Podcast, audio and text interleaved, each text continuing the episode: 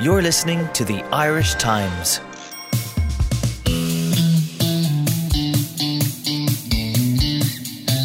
I don't know where to start this morning's Added Time podcast. Pat.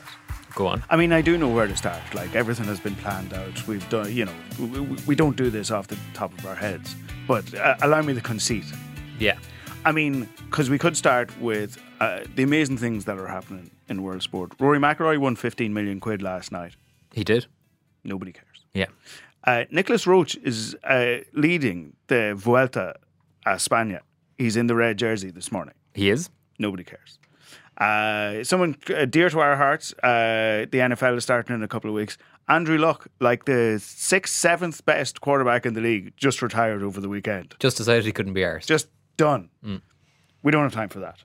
What do we have time for? And we will be talking uh, the apocalypse that's happening with the rugby team later, and we'll be talking to Joanna Reardon about the women's football semi-finals yesterday. But what is happening is the Ashes. It's incredible. Nothing beats the Ashes. Like a, a- few weeks ago, on the day of the Wimbledon men's final, I, I ignored That's the right, Wimbledon yeah. men's final to watch Federer and Nadal were playing in the women's Wimbledon men's final, and you said, "Nah." because I ended up watching the most insane game of cricket of all time, uh, which was England beating the Kiwis in the World Cup final. And it turns out something madder has happened. you're you're going to have to explain to people what happened. Okay, so over the weekend, uh, England won the third test at Headingley in the Ashes, uh, uh, and basically their all-rounder Ben Stokes won the third test, uh, and I was so pumped yesterday by it happening. I texted our resident English cricket fan in the office, Patrick Madden, and I said, "You have to come on and tell us all about it." Welcome to the podcast. Morning. Uh, How are you? How are you? Are you okay? um, yeah, I said boring old Test cricket. eh? um, to give people a, a, a notion, you are going to the next test. Like you're going to the Old Trafford uh, Old Trafford test. Like you are. This is you're so in, totally into this. yeah, so yesterday afternoon was on the verge of tearing my tickets up with uh, Australia about to move 2 0 up. But yeah, two days at the Old Trafford Test. Going with my granddad on the first day. His first Ashes Test match was in uh, 1948. He uh, bunked off school to go and watch Don Bradman. I love it. Um, Don Bradman, uh, only the second best batsman ever to play in the Ashes after Ben well, Stokes. and Jack Leach. exactly. so explain to the uninitiated what happened here. Um, I mean, if you kind of you look at the the numbers, what happened yesterday was pretty pretty bonkers. So England needed 359 to win in the last innings, which represented the the 10th highest run chase in history and England's highest ever. Um, also, the highest ever in England since 1948. And I mean, this England headed into this test buoyed basically by the absence of Steve Smith and the emergence of Jofra Archer. Australia hung on for a draw in the second test, having at Lords, having won the first at Edgbaston. And England started quite well on Thursday, bowled them out for 179. Um, it was actually Ben Stokes bowled fairly poorly around tea, and That's probably right, let the. Australians get more, uh, more than they should have done. But then, having put themselves in a brilliant position, England did in England. And how? Out for 67. It was one of the most lamentable batting displays ever seen. and and there's Um, plenty of competition in, in the yeah, last there's year or plenty. I think it was yeah. England's tenth worst. bowled, bowled out by the West Indies for 51 in Kingston 10 years ago is one that Mm. stands out in the memory. But given the circumstances that with the Ashes, the series on the line, Mm. to be bowled out for 67, and I mean Ben Stokes played one of the worst shots you've ever seen to get out for eight. Mm. He chased it a ball, so it would have been given as a wide probably. Um, but that kind of set up what followed then. Um, so England bowled Australia out for 246 uh, in their second innings, and it was a, sp- a spell from Ben Stokes. Bowled 24 overs and four balls uh, Saturday non-stop. evening, yeah. There was he, he was taken off uh, as Jofra Archer came on, but he came off with cramp after four balls. Stokes took three for 50 odd. Um, it was relentless. Mm. Um, and basically gave England a, a glimmer, a sniff, and that's that's all it was. It was so unlikely that they would chase 359. Uh, and especially, like, they had got. I watched it yesterday before I went to Croke Park. They had gotten to lunch having lost uh, only one more overnight. So that, so they had gotten there. They they had the had it down like at lunch they needed like 140 odd with six wickets in hands. Very doable. And then they did in England and went like bang bang bang. Uh, Buttler got out with a stupid uh, a stupid run out. Uh, and so they were left with 73 to get for the final wicket when Stokes was there. Stokes was hanging in there, um, playing very patiently.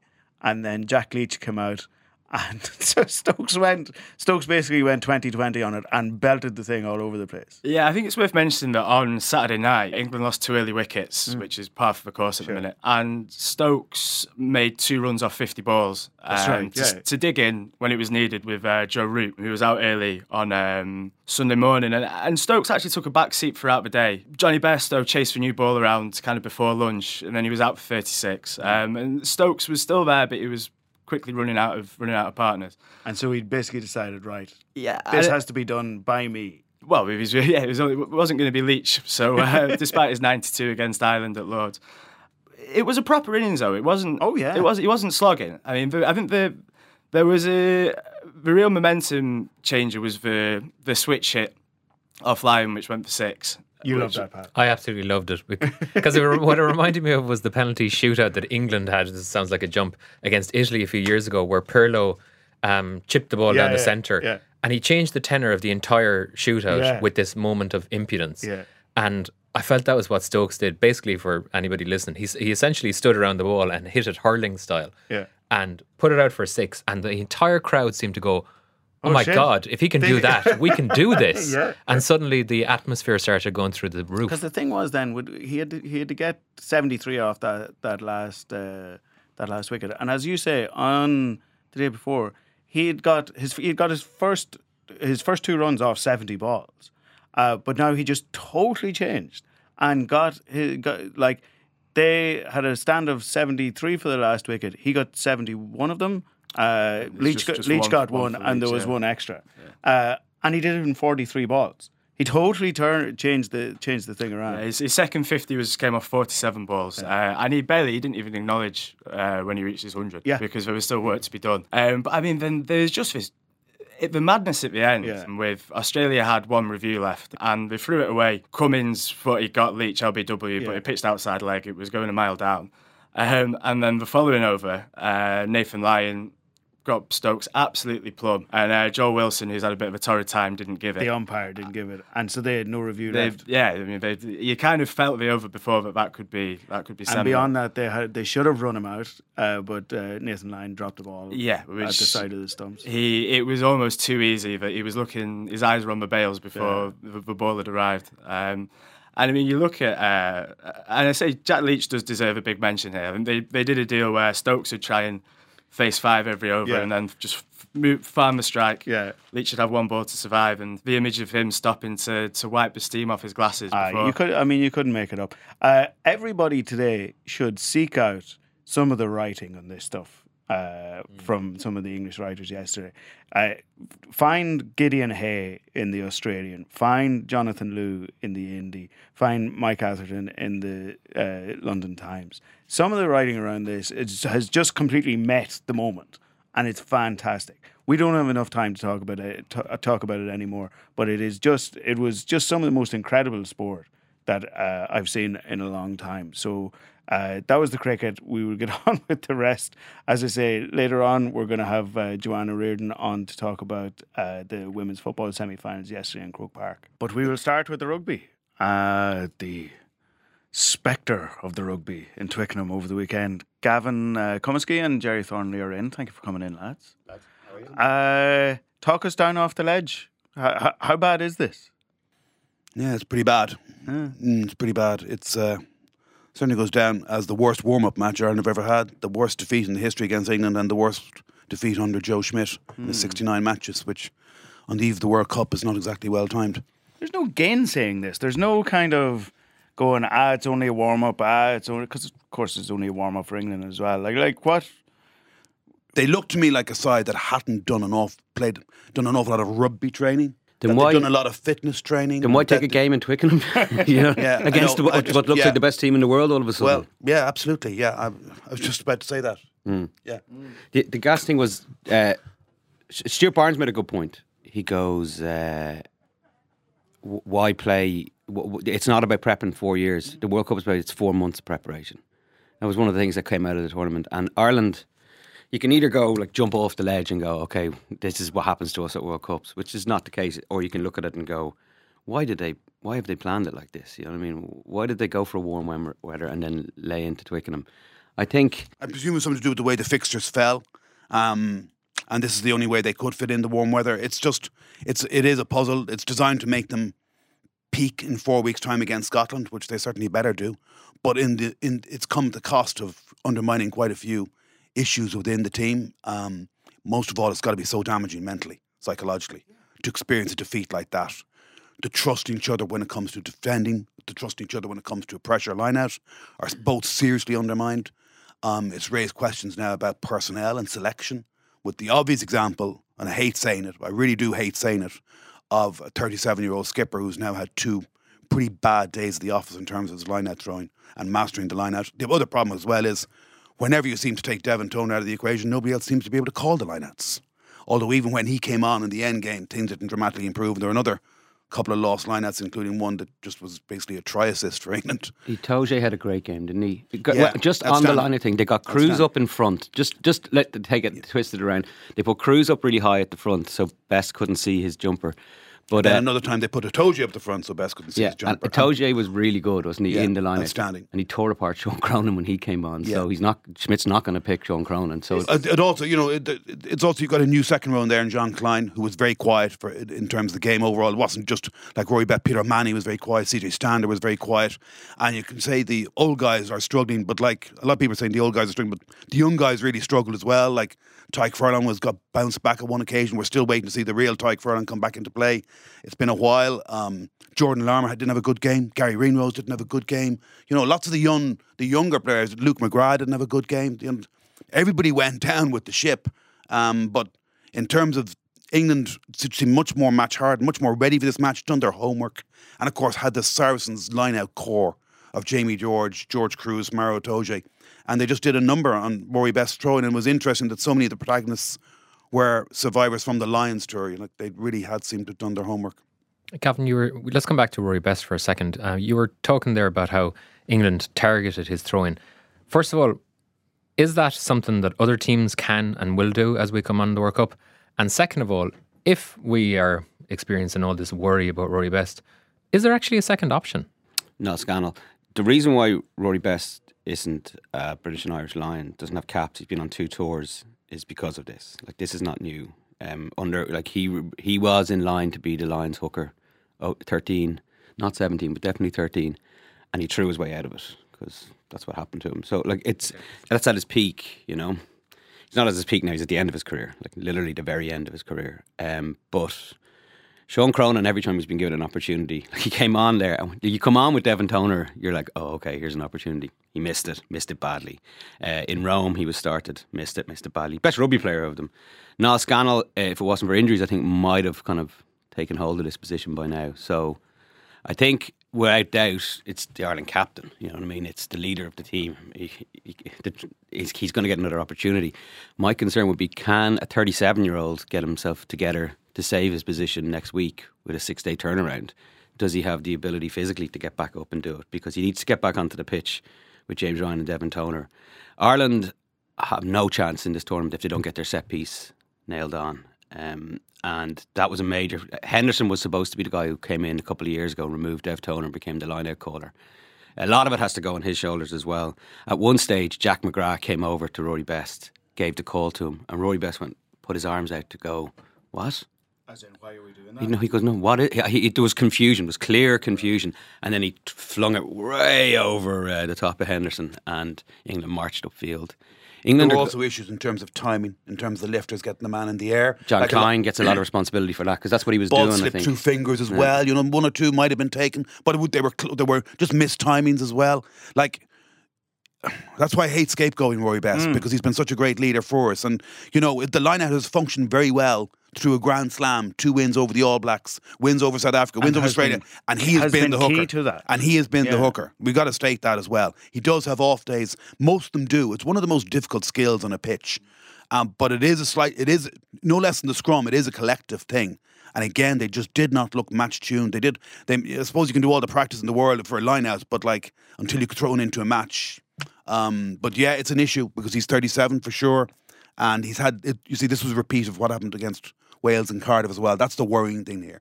So if it happens again in another warm up match, like what do you do when you come play against Scotland in your open game? It's a real issue for Joe Schmidt and for Simon Easterby and for the think tank, no doubt. Somebody has to pay the price. So uh, let's presume that Ian Henderson's not going to get another start in the big games at second row. He's going to be either well a six or a brilliant, uh, really good option off the bench because he got a really Ryan's, good game. James Ryan's not, I know you know, you know we all love James Ryan to bits. He's voting no less than yourself, but he's not a line out caller either. He's trying to become one, yeah. Yeah. But There's a lot of stuff trying to happen here Yeah. at the moment. And if you flip it around, like England have just got it nailed down what they're doing. They have they have players like Tuilagi, Vunipola, Owen Farrell, and Underhill are World Cup winning. That's a World Cup winning foundation right there. You can build it off that.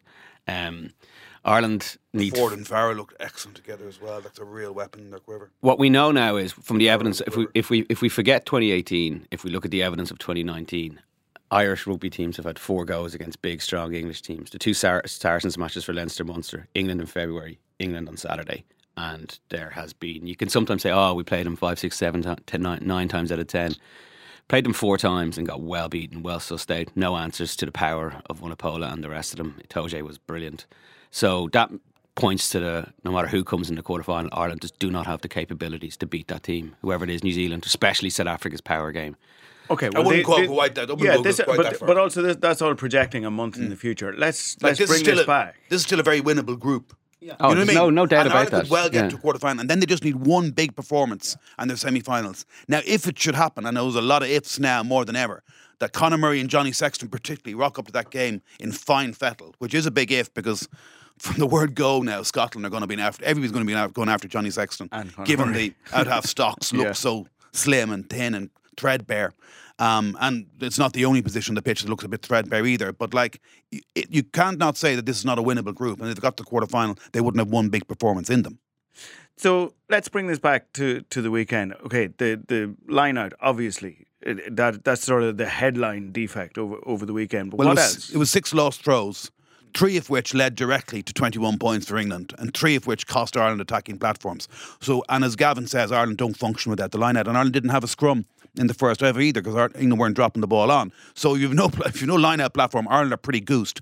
And ironically, the Bundee Aki try, if you trace its origins, actually comes from a line out in the English 22 that hey, it worked. And Ireland can get through five or six phases, and Bunny can use his balance in his feet to score a cracking try that ultimately didn't matter a jot. But it just was almost a little kind of teaser to remind what this team might be capable of if Yeah. they get their line out functioning. The other really serious malfunction on the day was the defence. Like it was just- 34 missed 34 tackles. missed tackles is obviously the other. That's an even more eye catching stat than six lost lineouts. Again, they just looked like a side who hadn't done a, hardly a defensive session together. They didn't, didn't seem to be no communication. Um, like some of the three set piece tries directly off scrums, first phase. That's unthinkable. I thought the winners were left incredibly exposed and they're going to cop a lot of blame because they were left to shoot up on men, but the system seemed to leave them very much exposed to two and ones and three and ones at times because people in the inside were biting in and it was just, it just like, it was, and then the, add in the all the defence missed tackles is as well. let's as not well. forget the responsibility of the next Irish coach. Isn't Yeah, yeah, he's uh, like it's a, it's a bad day at the office it? you for know everybody. this is Andy Farrell's yeah. game. It, it, the, a lot of the defensive stuff can be put down to the impact that Tuilagi has. A, lot, a couple of times it was just a decoy. He runs so hard at the line that it stops a lot of people, and hence uh, there's exposure further out. It was clever, wasn't it? It was like poker because after he'd run through the midfield channels, he'd run through Ross Byrne and Josh Van der Flier a couple of times up the middle. So you, you play your your your, your two card trick. That's what we're doing. This then they're they're bracing themselves. Where Bundee's biting in, everybody's biting in, and instead they go out the back. They still his got try, though. His try was no, that was a disgraceful defence. That they just went 8 9, 8 9, 12, or 8 9, 13, so two, Oh, the two one off the laggy. scrum was extraordinary. You're just like, what are you doing? Like, you know, like it, this is these guys have just clearly just been doing fitness training down in Portugal. It's it's clearly preseason, and they've gone and gone in against a team that are fully ramped up. That is the word I've heard. I heard Gavin that That's not. the, a, the, what the what are they doing They then? weren't doing enough actual, like a lot of Joe Schmidt's um, fitness work is skills based. You know, they build it in, so the, it's not a question of skills, but they weren't doing an awful lot of rugby training sessions. Least of all in the past weeks, which left them very exposed for this one. Another thing as well about about this as well is that I was thinking about this, Gavin. Time time was we used to always say, "Oh, Irish players are so much better looked after than English players." They've clearly caught up in this regard. Not only do they have naturally bigger men and beasts, but I'm told they got five weeks off during the summer, and the Saracens players came back later than everybody else. By contrast, I'm told the Irish players only got three weeks off. I just wonder are they a little bit stale after everything they achieved in 2018? You throw in a lack of like. uh, You just need a break mentally as much as physically. I And just Gerry, wonder. you know what they're going to three be. You know what the attitude is going to be now. It's going to be work harder when Ramp it up. Yeah, like, man. If ever you need to burst the bubble and just relax, going. We're going on going on a trip of a lifetime, a tour of a lifetime to Japan. We're going to be together for seven, possibly nine weeks. That's if they can get that mentality and they, anything is fixable. But they could go the other way. You've, you, Gerry, How long are they together at this point? Have they been together Nine more or weeks, less? I think. you get home and all, all that in odd time, but I But they isn't have had a week off, and I think two weeks off in the middle of it. But Yeah, isn't that mad though that that that if they have had nine weeks, however long they've had together, um, that they look short of rugby. They look short of. They've of been that- doing a lot skills. of fitness work. Extraordinary the- amount of fitness work. the lessons of previous World Cup campaigns, uh, like Gerry, I remember you just being like really uh, like constructively critical about oh, leading to 03s and 07 because there was everyone's there was a fear of there's writing on the wall and all that. 07 particularly, obviously, yes. Yeah, this is uncanny echoes now. T- Like t- to not have these lessons learned. uh, That, we, it seems like there's so many lessons haven't been learned. You know what I mean? That they're going back in around. Um, but like, do you feel that it's as bad? No, I don't. But I do you feel that this team is as it- good, though, as No, those I'm not saying this team is as good. I just don't feel it's as. Div- I don't think it's as divided um, a squad. Like they went to Poland, I'm, I'm told, in before 07, and the first 15 went into cryo chambers, the Yeah. second 15 went in, and then the third 15 went in. It was really that. Mm, it you was know, regimented. Oh, Yeah, completely. yeah, yeah, um, yeah. You knew your place in the Yes. pecking You order. You kind of picked this team though pretty nailed on now, can't Well, you? this was something This interesting, in- this- actually, this- Gavin. I was going to say to you, one. you were in here a fortnight ago saying that Joe has basically three calls to make with the squad. yeah.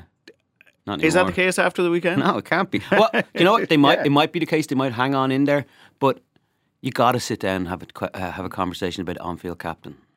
Look, just, it has to happen now. You know what I mean? They have to sit down and do that. They have to go down and Schmidt said it. He goes, oh, Eddie. He he complimented the way Eddie's kind of picking his team and going about it. And the the Heinz coming in, the scrum half coming in from left field, and the way he's going about it. Schmidt's left field was Kleyn. Has not worked clearly. Uh, so they have to sit down and go do we need to reassess what we're doing here? Uh, do we need to? We've been kind of hinting that Ty Burns going to be really important. Do we need to put him centre stage? Uh, you know, what was was was John Cooney a mistake to cut him? They, there's a conversations now that need to happen that are that have to be they have to be willing to admit they're wrong and change because it's creeping up now as the, the, the pool stages, as you said, there's not going to be a problem. This Ireland team will get out of that pool unless the humidity, which they've done as much loads of preparation for, gets to them. They're going to beat Scotland and Japan, but Scotland are dangerous, though. they think? could lose that game. Oh, yeah, of course they could. Scotland are dangerous. Yeah, I, I, dangerous. Ireland will win the pool, but that's that'll just cover over the main problems that'll be exposed in the quarterfinal. I don't see how you can say Ireland will definitely win the pool, and that's and yet you say they're not any good and they're definitely going out, or you know what I mean? Like there's, there's a contradiction there. But, uh, no, well, Because the thing Scotland is, the thing is. Scotland and Japan don't have the power game that England and Saracens keep exposing of Irish teams. That's it right there. They just don't have it, and Ireland can cope with whatever's thrown at them, except for power games that will be offered by England, South Africa, New Zealand. I don't know if New Zealand is such a power game, Gavin. Like Ireland have beaten them the last two times they played them, haven't they? Or two of the last three times. Yeah, but they will. They'll go big.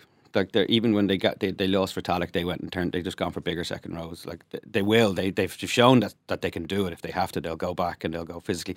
But I actually think the All Blacks will beat South Africa. So I think it'll be South Africa in the quarterfinals, and Ireland will. That's what that that is where we have no evidence that we are able to beat an England or South Africa at the moment. There is no evidence to show so we can do it unless everything is perfect, as in the set piece is perfect, the scrum, which Sinckler got a turn on Cian Healy, who's now injured. Unless all these things come are stacked together, there's there's just no evidence since November 2018 that we are capable of being a top four team in this world. Not since then, but there was plenty of evidence before then. Yeah, it's a long time ago now, though. Yeah, ten months ago. It's extraordinary to think that ten months ago, ten at this side, we're beating the All Blacks. Ten months ago, ten at this side, we're beating the All Blacks. It's quite extraordinary. But also, let's The lo- thing let- is, though, the thing is, though, like remember all the way through the Six Nations, we were saying they, they, you know, they can't become a bad team overnight. Ten months isn't overnight. Like ten months is Mm. No. you know that's No, I that's mean, a, a yeah. year is a year Yeah. in in in an, uh, a rugby player's Well- life now is is you know you're talking a, a, a kind of a quarter of a generation. It looks ominous. especially as if if- you're especially if you're 37 years old. Well, it's not just a 37 not year old, it's all of you know. Yeah, This is true, yeah. It's like they, they, they might just have gone to the well once too often. They just might be, you know, they, they 2018 took so much out of them and they achieved so much that, yeah, look, maybe they did peak then. Leavy and Sean O'Brien are gone. That's established, and that looks like a it looks increasingly like a, going to be a problem. Van der Flier played well, but he doesn't have the impactful tackles and the turnovers that those lads would do. Sexton and Murray are injured right now. Murray's in the HIA returned to play protocols. Sexton got injured. Sunday Times reported it, and you reported it this morning, Gerry. That Sexton got an injury in training. It's a minor enough one, though. You know what I mean? Uh, if he doesn't play next week, he'll certainly play the following week. That's the plan. Carbery and Cian Healy are But the problem injured. about that is that the Scots are just going to go after Johnny because because Carbery is a is I'm hearing he's I've heard all along he, he's a six week job, more likely six than four, so that puts him in grave risk of not being right for the first game. But I think you still have to bring him because he covers so much in terms of he's potentially your third nine. He can cover Definitely. fifteen. He can cover ten. He's got an X factor. There's no Simon Zebo there, sadly. So, like you know, he's the one player with X factor who can be a second playmaker or an alternate playmaker to Johnny Sexton at that level. That's relatively proven. Um, Ross Byrne and Jack Carty until last Saturday hadn't started a test between them. I think, you know, the, are like are really suffering now for the, the cupboards bare ten and fifteen because there is no Ian Madigan around, there is no Simon Zebo around, and they're just and now Carbery's injured. It's just they look at Will Addison, Conway. These guys are going to probably get runs. Far- I presume Henshaw comes back. Earls, Farrell, Chris Farrell. It's a brand new backline that should get a run in Wales, Mm. and, it- and it's not a bad backline, you know. With probably Carty or maybe Ross Byrne gets another chance. That's that's an interesting enough backline. But all of a sudden, if you flip all this negativity into a positive, all of a sudden, Will Addison, Chris Farrell uh, are like, I can get into this team. Yeah, you know, if I go and perform, and there's a whole pack of like, Jordi Murphy must be there going, I can be the Ireland seven. It's not exactly. how, how is that a positive?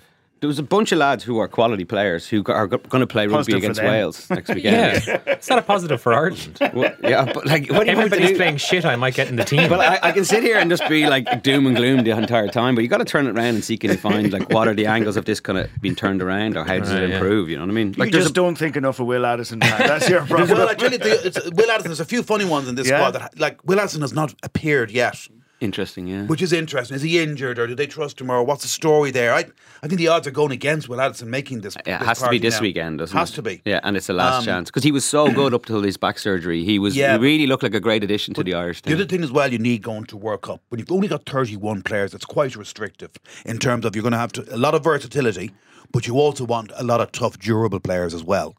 So if you're taking a chance on something like Joey Carbery, I think it means you're taking you- you're less going to be less inclined to You take, a chance on something you like Will take Addison as well. Two chances in the squad, really, won't Yeah. you? At, at, at the most, you really won't go Yeah. to three. No. you won't go with three, three lads that are, I- un, well, unless they're. Well, particularly if it's the 10 stroke 15 Yeah. option and they're both in that vo- void. I, I would- yeah, I agree with you. I would like to see Andrew Conway get a run at fullback. Um, he hasn't had much of a run at fullback.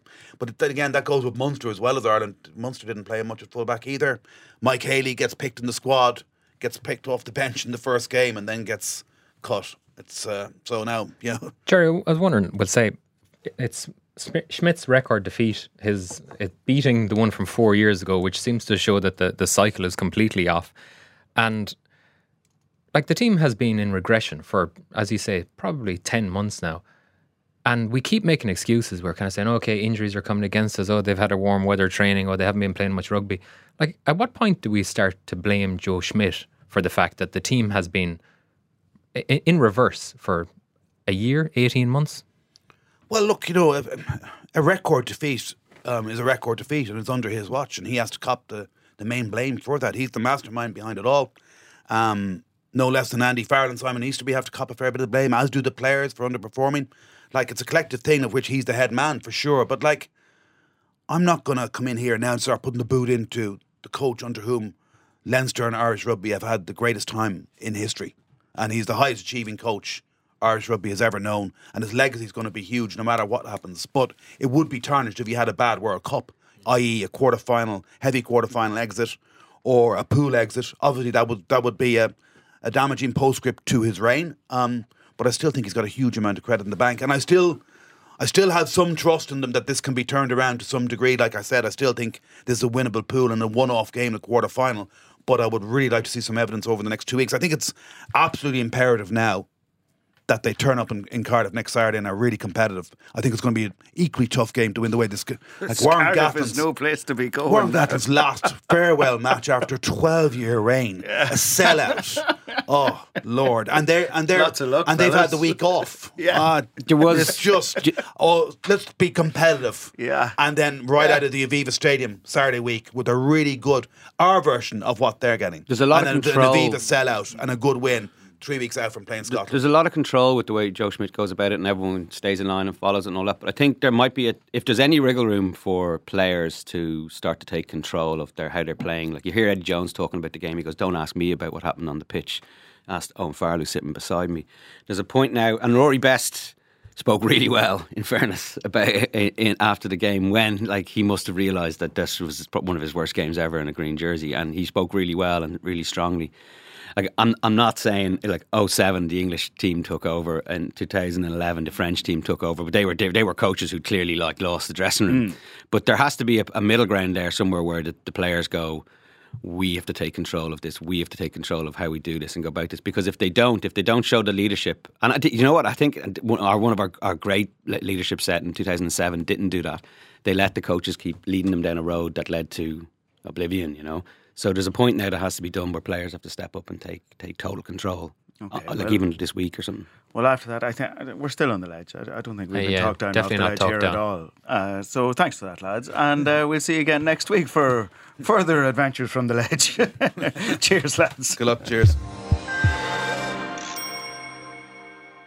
So I had a fine day yesterday, Pat. While all the sport was going on, uh, I was, you know, I was grassroots man. I was, I was at a game. You brought your daughter for her first day out in Croke Park. her first day in Croke Park. And Pat, there comes a time in every cultie's life who lives in Dublin where they bring their offspring to Croke Park for the first time, and more importantly, bring them to the fella selling the headbands outside for the first time, and say, "There you go. What kind of headband would you like? Can I have a Dublin one, Daddy?" Uh, Yeah. and and did you say no? You cannot. I punched hand, her. Hand her a mana and won. I, I beat her out the gate. No, no, no. I said, yes, here's your two euro. You can go and buy whatever one you want. So she was wearing her Dublin headband for the whole day. But she loved it. She absolutely loved it. Uh, she had a great time. And they were, it was uh, the women's football uh, All Ireland semi finals, first time they were ever in Croke Park. And uh, Joanne O'Riordan, Irish Times columnist, is on to talk to us about it. How are you, Joanne? I'm not too bad. How are you? I am terrific. Uh, I had a great day uh, there yesterday. Uh, uh, above all, because the games themselves were. v- Especially well, the first one was especially exciting, and the second one now was was fascinating. I'd say. Now I, I, I'm not sure my uh, um, my four year old really got uh, got the epochal nature of uh, of Cork and Dublin and, and how their rivalry is built up over the years. No, she was probably uh, look like watching now, going, "Why are they all parking the bus? Why can't Cork break the defence? Why are Dublin running?" yeah, exactly. But uh, listen, it was um, the the second one a serious game, uh, and right, really changed. Uh, was very very tight up until. Cork missed a great goal chance and Dublin scored theirs like four minutes later, and that that was essentially the gap that was unbridgeable after that. Yeah, it was kind of weird because it was a weird like repeat kind of the All Ireland final last year where it looked like if Cork had got a goal, and I actually think it was Anya um, O'Sullivan who had it as well in the final, and she just happened to miss it, and then Dublin just kind of ran on. But as I was saying it to my dad, actually came with me, and we were just kind of saying, you know, Dublin were kind of going to pull away after about you know 10, 15 minutes into the second half, but I didn't think they'd kind of start kind of pulling until you know late on, and sure enough, once they got the goal, um, you know, it kind of opened up, and I just felt that Cork they didn't have like the creativeness to kind of break down that Dublin blanket. You know, Ciara, and I know Doireann O'Sullivan, they tried a little bit, but um, yeah, no, they just didn't have enough, I suppose, just to break it down. And you know, even though they were a little bit composed at the start, I could see them getting a little bit frustrated and more angry, and kind of, you know, you could see that as well in the end when Ciara O'Sullivan got the yellow card. So yeah. I was a bit, I must say, uh, John, I was a bit disappointed with Cork. I, I, I mean, I came away from last year's All Ireland final uh, so kind of up for the the next few years between these two teams because I actually went into that final last year thinking ah, Dublin are going to run away with this, but man, Cork gave them a serious game last year, and I was really up for the same again here. And you're right, like it, it was almost they were almost too tentative or they were almost too they were almost you could see them trying to hopefully sort of keep it tight until the last five ten minutes, be in the game then, and maybe nick a winner. And I kind of thought that they had more about them than that. Yeah, it kind of, you know, like kind of looking like I was at their Munster final, and um, actually Waterford gave them a good kind of run at the start. Like they kind of ran at the defenders, and the defenders were panicking. And it was actually only afterwards I realised when Ephie was kind of doing his post match kind of uh, press conference and stuff, um, he was saying that I think um, the centre back, um, Eimear Meaney, and uh, Niamh Cotter in midfield, it was actually their first time ever playing in Croke Park.